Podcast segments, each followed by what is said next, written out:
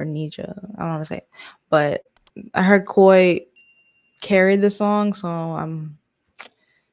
The Bryson Tiller song with uh, Brooke, uh, Lola Brooke wasn't bad, honestly, but let's see what what's this what, what this is giving. She's a pop smoke. She's like the pop smoke of the girls. How her voice sounds. Not a bad way, I guess. Uh, not a bad way. Started.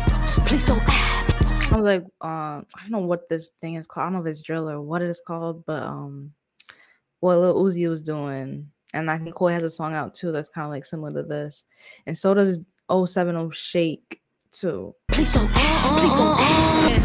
I'm really at no tech. I told these.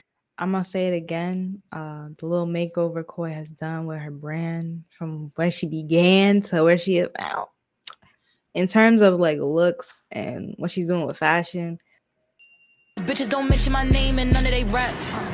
Treat your block like a turntable, you be spinning it back. Big ass chain like I got on a medal. Yeah. Price going up on these bitches, it's levels. It's yo, levels, it's Bia and Coi I'm on demon time have they with the collabed yet?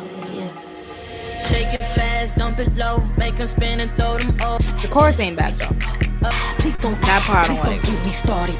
It's okay though. Please It's gonna work in a club. Don't get me The started. song will Please don't. Please don't. to work in a club. Just for that chorus alone. It had to be there. It had to be there. Please don't get me. It had to be there. Like it's not bad. The the part before I enjoy, but hey.